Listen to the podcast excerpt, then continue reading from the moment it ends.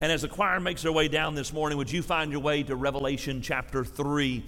Revelation chapter 3 this morning, as we continue in a series of studies that we began a couple of weeks ago through seven letters that Jesus told John to record and send out to seven churches that were there in Asia Minor. And as we come to verse 7 of chapter 3, we come to the faithful church at Philadelphia. And uh, this was a faithful church. It was an enduring church. It was a persevering church. And as I was looking and reading through this week, I kept going back in my mind uh, to one of my buddies when I was in college. When I went to Union University doing my bachelor's there, uh, there was a friend of mine named Ahmed. Ahmed was from Sierra Leone. It's in Western Africa. It's in between Guinea and Liberia, if you know that part uh, of the world. And uh, that part of the world is known, is famous for extreme long distance runners. And Ahmed was no different, man. He wasn't just long distance, he was fast. Uh, a lot of times he and I worked that summer in the facilities crew uh, there at Union University, and I was pulled onto the oil well road. I'm headed back toward the shop. And uh, as I would turn onto the gravel road that went up to the uh, uh, maintenance facility building there, I would see Ahmed jump over the railing of his apartment and he would race my little truck all the way up to the office. And many times he would beat me. He, he was fast, but he was also an extreme long distance runner. And on Saturday mornings, he liked to run from Union University to downtown Milan, Tennessee, and then back. And so I went up and looked the other day. How far was it? It's 25 miles from Union University to downtown Milan and back makes 50. And I asked him one time, I asked him several things. I said, first of all, why? Why?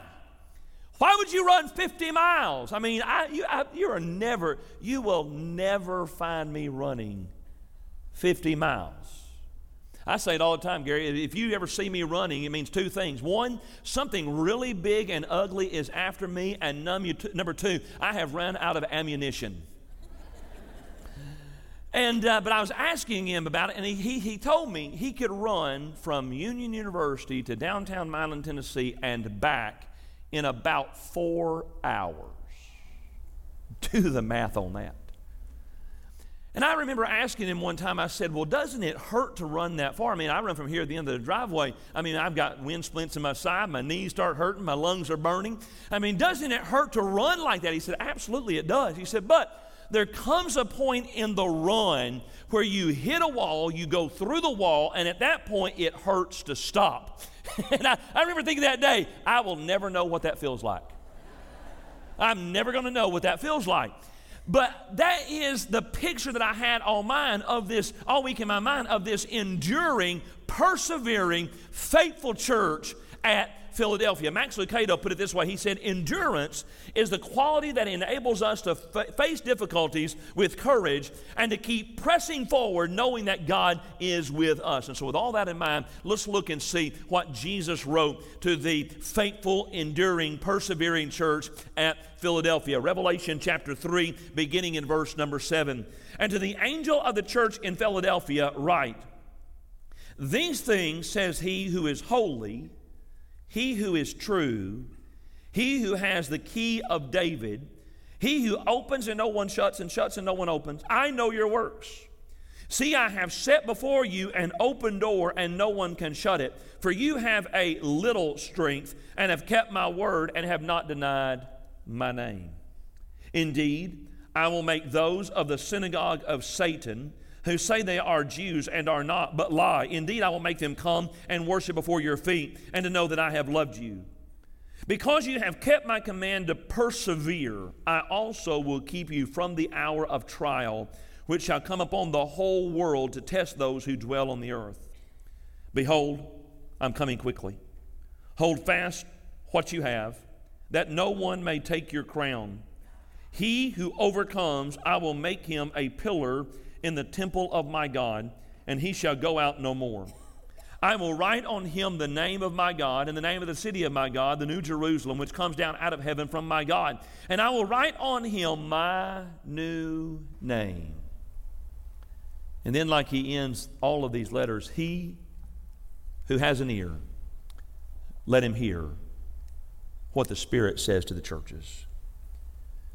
So Jesus told John In Revelation 2 and 3, Jesus told John, the beloved disciple, now the elder apostle, exiled on the Isle of Patmos, he told John, John, I want you to write down what I want to say to seven different churches. I want you to record it, and then I want you to send the letters out. And we've talked about how the letters would be sent out along the normal postal route of that day, straight north, back over to the east, then down. And we followed the pattern over the last, what, six or seven weeks now.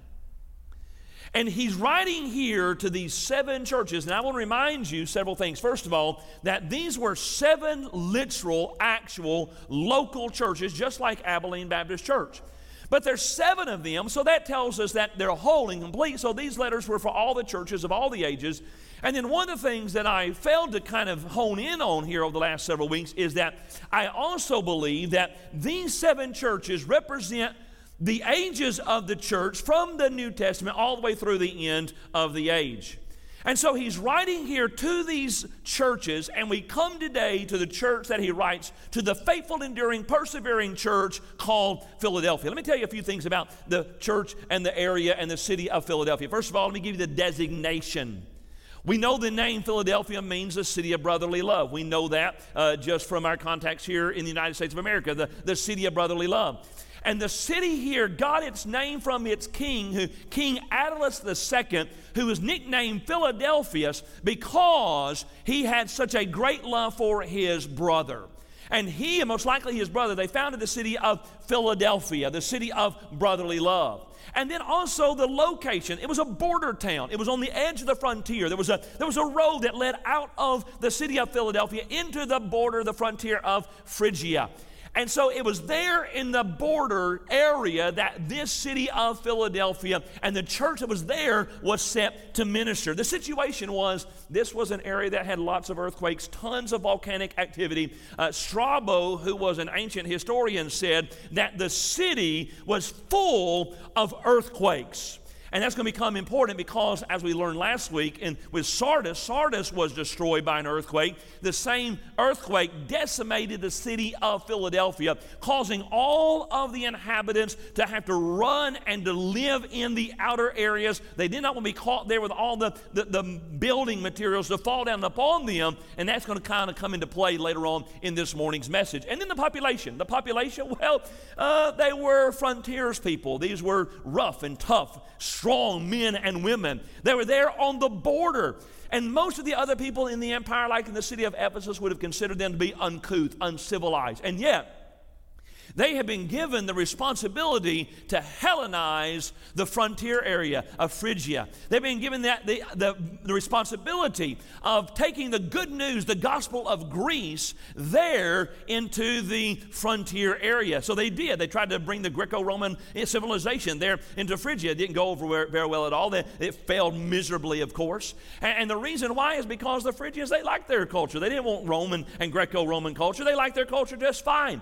And so this city there in Philadelphia, made up of these rough, tough individuals, has now been given an open door by Jesus to take the good news of the gospel of Jesus Christ to that part of the world, expanding the kingdom of God. And Jesus says here in this letter, He says, I know your works. And I would say to you this morning that just like He knew the works of the church at Philadelphia, He knows the works of the church called Abilene. And He says, I have set before you an open door. The word there for open door, that phrase is a picture in the Bible of opportunity for ministry, for missions, for evangelism, and for service. As a matter of fact, Paul, over when he was in Ephesus, he wrote in 1 Corinthians chapter 16, he's talking about how he was ministering there and teaching. And he says there, he says, there is a great an effective door has opened to me, and just like you're going to see here this morning with Philadelphia, and I have many adversaries. And then Jesus even refers to himself, right, as the door in John chapter 10. And so Jesus is looking at the church at Philadelphia. He knows their works, He knows the door that is open to them, He knows what they're doing and what they're not doing. And just the same way, He knows the doors that are open to Abilene Baptist Church. He knows what we're doing and what we're no, not doing, and He is paying attention. And so these letters were important, they were true and relevant in that day, and they're just as true and just as important and just as relevant in our day. Let me talk to you about the church at Philadelphia, the faithful, enduring, persevering church this morning. Look there in Revelation chapter 3, beginning in verse number 7. Notice the property that Jesus manifests. The properties that Jesus manifests. So, just like in all the other letters, Jesus is going to identify himself here. He's going to talk a little bit about who he is, the one who is writing. And here in Revelation chapter 3, he begins by referring to himself as the Holy One, he who is holy. Well, what does that mean? Well, it's a statement of purity because the word holy means to be set apart, it means to separate, to be separate, it means to be sinless. He is the holy God. It is a statement of purity but it's also a statement of deity. Hold your place there in Revelation chapter 3. Go back, if you will, to Isaiah chapter 40. Isaiah chapter 40. And listen to how the Lord describes himself through the prophet Isaiah. He says, To whom then will you liken me? Or to whom shall I be equal? Says the Holy One. Lift up your eyes on high and see who has created these things, who brings out their hosts by number, who calls them all by name, by the greatness of his might and the strength of his power. And so this is a statement of deity. Jesus is referring to himself as holy. He is pure, but he's also God. You get over into the New Testament, and Christ is there in Mark chapter 1, verse 24. For he's been teaching in the synagogue. There's a demon possessed dude that comes up, begins to cause all kinds of confusion. And in the middle of all that, this demon possessed guy says about Jesus, We know who you are. You are the Holy One of God. And of course, the Spirit of God is called the Holy Spirit. And so he, when he calls himself holy, it is a statement of purity, it is a statement of deity, and then it is also a statement of sovereignty. If you'll turn over and look at Revelation 6, verse 10, the martyrs are under the altar. The tribulation martyrs are under the altar. And they're crying out. And here's what they're crying out How long, O Lord, holy and true, until you avenge our blood? It is a statement of sovereignty. He is the sovereign, holy, set apart God who sees all, knows all, and judges all. He's holy. But then he also says that he's true. He says he is he who is holy and he who is true. Well, what does that mean? Well, it can be used of two different ways. First of all, faithful. It's a word we don't use it that way much today, right? But we used to use the phrase true blue, right? Somebody is true. They're dependable. You can, you can count on them. But then there's the other way, and I think that's the way it's being used here, that he is the genuine one. He, he is the genuine article, the real deal, the real thing. And I love pastoring Abilene because we have so many of my favorite Coca Cola guys who go to church here. I love that all of our guys that work for Coca Cola because uh, I, I, absolutely love. I mean, matter of fact, I just I could use an IV of Coca Cola, Diet Coke, Coke Zero now. Just every you have you don't even want to know how many Coke uh, Zeros I drink a day. All right, and so I love Coca Cola. And uh, I love that our guys, matter of fact, out in Harlem, uh, at our Sprint store there in Harlem, which is kind of like our Walmart for you city folks. Uh, well, I was there the other day and I saw a guy uh, with Coca Cola, and I learned, I've learned to use the, the, the, language. And he's there, and I said, Hey, are you Coke United? He said, Yeah. I said, Awesome. I love it when the Pepsi guys leaves their, leaves their um, uh, container, their, their, their cooler empty for weeks and weeks and weeks and weeks because it means we get to sell more Coca Cola. Our guys give more. It's a good thing, right? And so a lot of times when I go to a restaurant, they'll say, well, What would you want to drink? And I order different things than most of you, than some of y'all order. That's a whole other sermon. And uh, you caught that? And so uh, they'll say, What would you like to drink? And I'll say, Well, give me a Diet Coke or a Coke Zero. And, and they'll say something like this sometimes, Well, we, I'm sorry, we don't carry Coca Cola products. We only carry Pepsi products. And most of the time, I just want to get up and leave at that point right there. Just get up and leave. But when I don't, I'll say something like this Well, if you don't have the real thing, it's pretty good, right? And that's what the word means. The word true means, yes, dependable, but it also means the real deal, the genuine article, the real McCoy. You say, well, why is this so important for Jesus to identify himself to this church at Philadelphia? As the Holy One and the true one. Well, here's why because as they get out there and they begin to take the good news of the gospel out into the frontier to the Phrygians, and the Phrygians say, Well, you know, well, that's your all's religion. We have our own religion. You have your God. We have our God. And you know what? It really doesn't matter what you believe as long as you're sincere. Have you ever heard that before? It doesn't matter what you believe as long as you're sincere. They could say, No, ours is the true God, ours is the holy God. He is the one you can depend upon. He is the real deal. He is holy. He is true. And then he says, He's the one who has the key of David. What does that mean? Well, it's a statement of authority, it's a statement of power. And if you don't understand how having keys is powerful, you've never had teenagers. I never knew that you could get a teenage girl to do what you want them to do just by threatening to take away a key to a car. It's an amazing thing. I never knew that I had that much power. It's a crazy thing. Go clean your room, or I will take away your key. Poof. It's an amazing thing. And on the other hand, it's an amazing thing to realize the power that they have. I never forget here about a month or so ago. Uh, we were at Wednesday night. Laura Kate had driven there. I had not watched her, and I, I was there. And, uh, and after the service, I watched her get in her car while I'm in mine. I watched her get in her car and drive away without me in the car. That is a weird feeling, right? And so this key is a, it's a picture of authority, it's a picture of power. But then also, it is a picture of opportunity. And I want to explain to you how, how it's a picture of opportunity. To hold your place there in Revelation 3, go back, if you will, to Isaiah 22.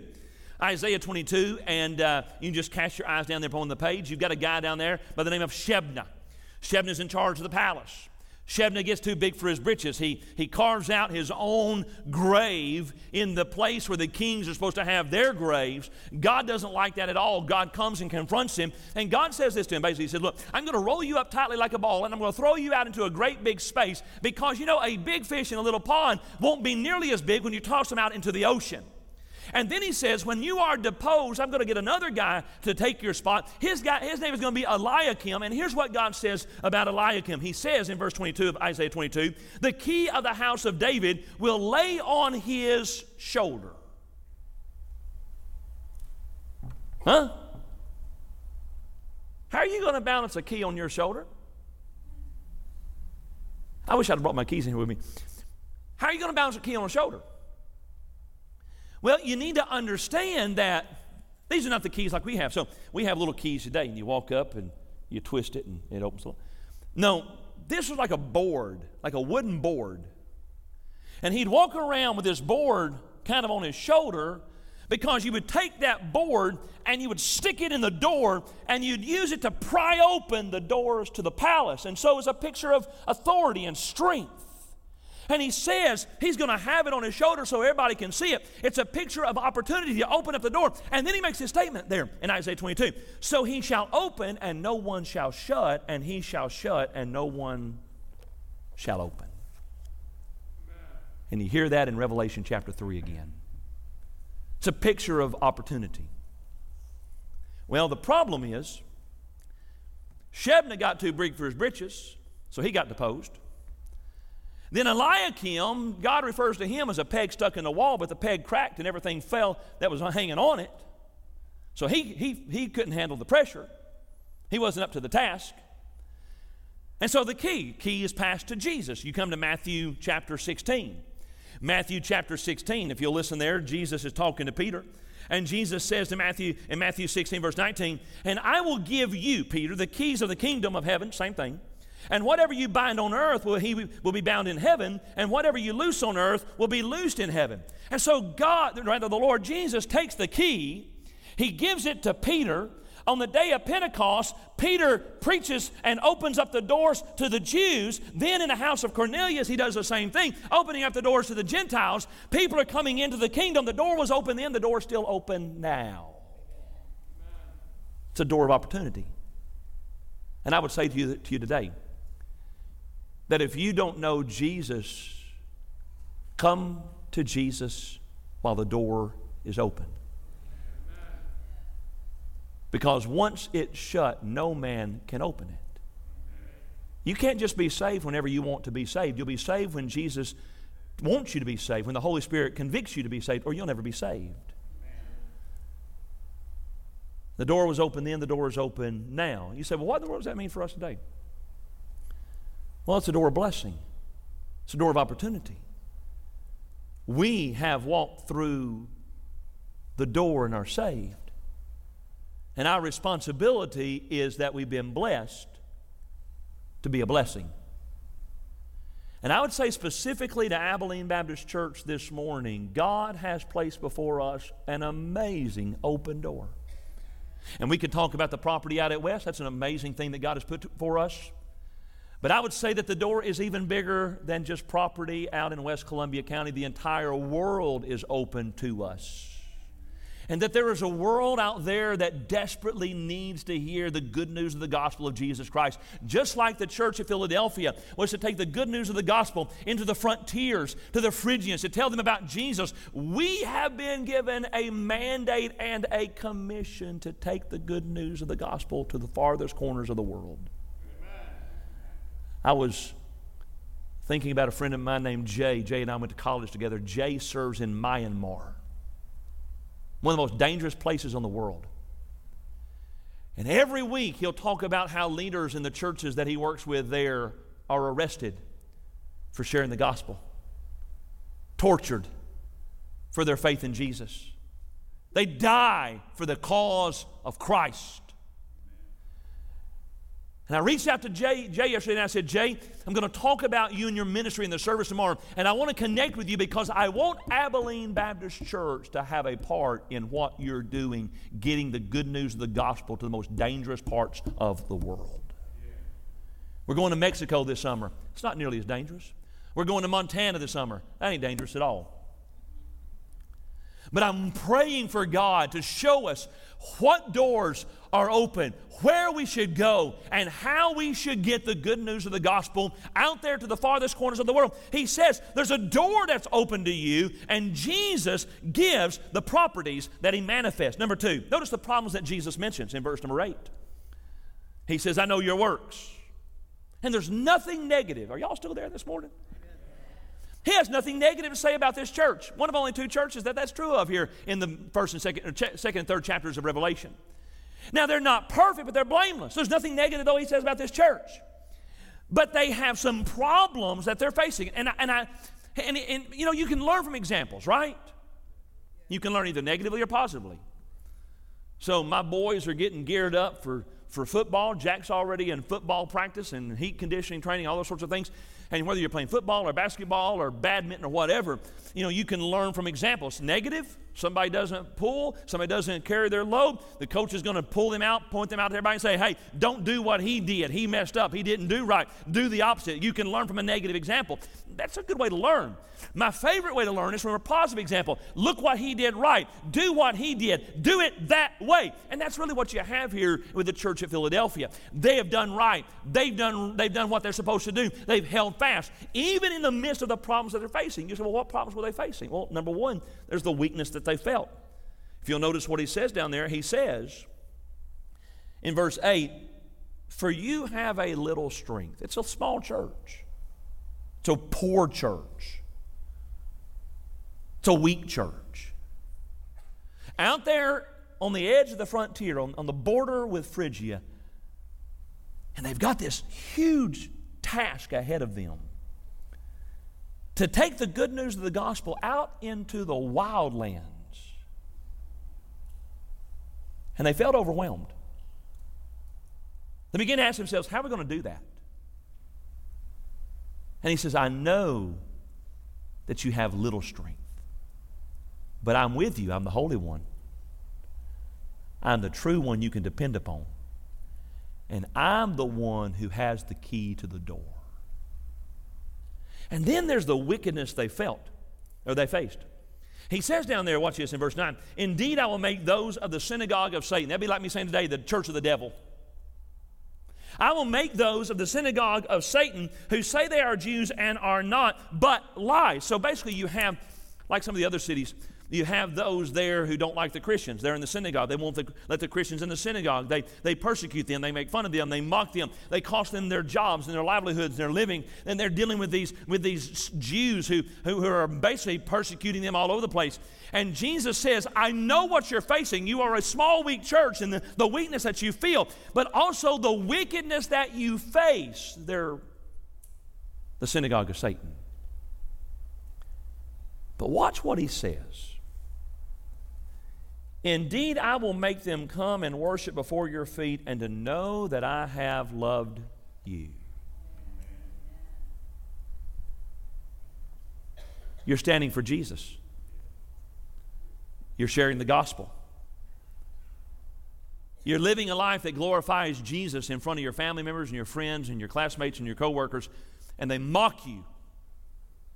They make fun of you. It costs you that promotion, Bible thumper. What do you do?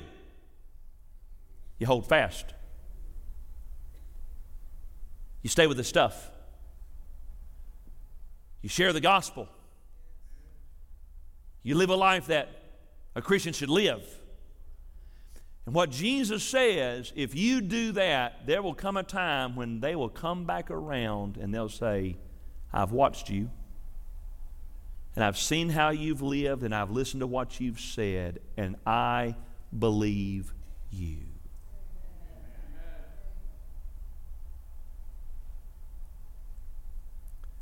There's the properties that Jesus manifests.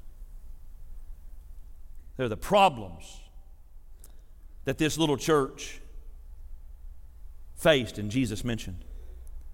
And then lastly, there's the promises Jesus makes. Verses 9 through 13. He makes some promises to this weak church, this faithful church, this persevering church, this, this enduring church.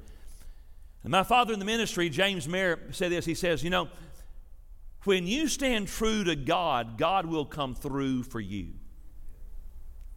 When you stand true to God, God will come through to you. And Jesus makes basically three promises. First of all, is the promise of protection. He says, I'm going to keep you from the tribulation.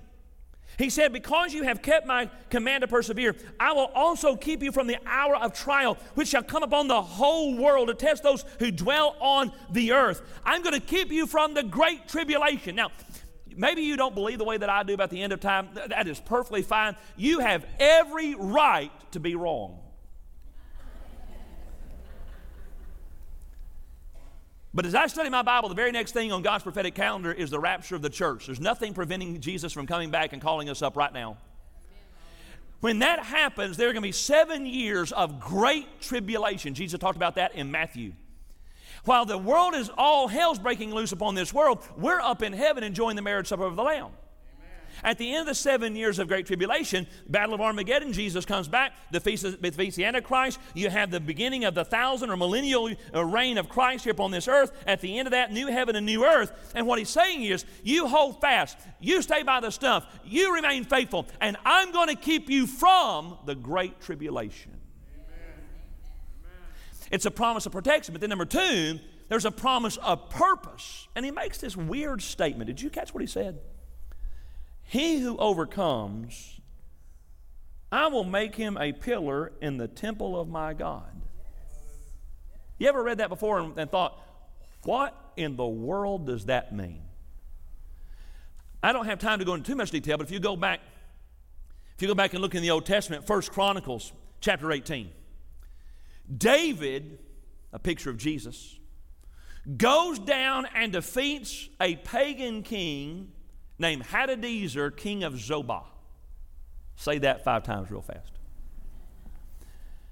Hadadezer is a picture of the devil, and David goes in and David redeems all, there's golden shields, and then there's these brass articles out of those pagan temples.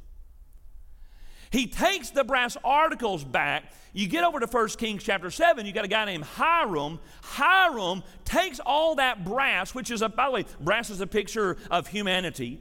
He takes all that brass and he forms them into these massive brass, bronze columns. And you can read about how ornate they were with pomegranates and lattice. They're huge and, and they're massive. You've got two of them that are placed into the temple. One on the right side, one on the left. The right one is named Jachin, which means God is my foundation. The left one's called Boaz, which means God is my strength. You'd have these brass, bronze, gleaming pillars placed into the temple of God. They're, they're, they're not bearing any weight because at the top of the pillar there's a spot about this wide between the top of the pillar and the bottom of the roof. They're bearing no weight, no burden at all. They're just there to bring glory to God. Y'all didn't catch that. They've been redeemed. We've been redeemed from Satan, from hell. The Holy Spirit is forming and fashioning us into pillars that bear no burden at all. We're just there to bring glory to God. And that's what he says. And then the third promise is a promise of position, given a new name. He says, I will write on him the name of my God and the name of the city of my God, the new Jerusalem, which comes down out of heaven from my God, and I will write on him my new name. Jesus writes on them. And the first thing he says here, we're going to write on him, he says, I'm, I'm going to write on you the name of my God. That means ownership means ownership. You belong to God. And then he says, I'm going to write on you the name of the city of my God, the new Jerusalem, which comes down out of heaven from my God. That's your destination. That's where you're headed. This afternoon, I'm going to hop on a plane. I'm going to fly to New Orleans for the Southern Baptist Convention. We're going to go down there and fight for a week. That's what we as Southern Baptists do. I'll try not to get arrested. I make that my pledge.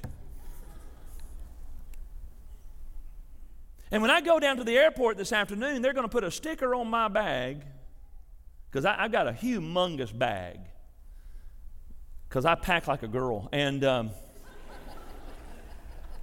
never know what you're going to need to wear, right? Most of the guys don't even think about it. Just, don't worry about it. And they're going to take a sticker that says New Orleans and going to stick it on my bag because that's where we're headed. And Jesus says, He's going to put on us the name of His God, that's ownership. He's going to put on us the name of the new city, the new Jerusalem, that's destination. And then he says, I'm going to put on you my new name. You say, What in the world does that mean? Well, you got to remember earthquake hit Philadelphia, destroyed it. They went into the surrounding area afraid to come back in. Caesar forgave them all that they owed and helped them rebuild that city. And they changed the name of Philadelphia to Neo Caesarea because they now have a new relationship with him. And Jesus puts his new name on these faithful Christians Amen. to say we have a new relationship. And then he closes the letter like he does all the others. He says, He who has an ear, let him hear what the Spirit says to the churches. If you're here this morning and you don't know Jesus, maybe you're a parent or a grandparent of one of these that's been baptized today and you've been going to church all your life, but you've never been saved. Today, if you would surrender your life to Jesus, the name of God would be put upon you because you, you, He owns you. You belong to Him. And the name of heaven would be put upon you because that's your destination. And Jesus is no longer your judge, now He's your Savior. You have a new relationship with Him. And you could do that before you stand up and sing the very first word of the very first song.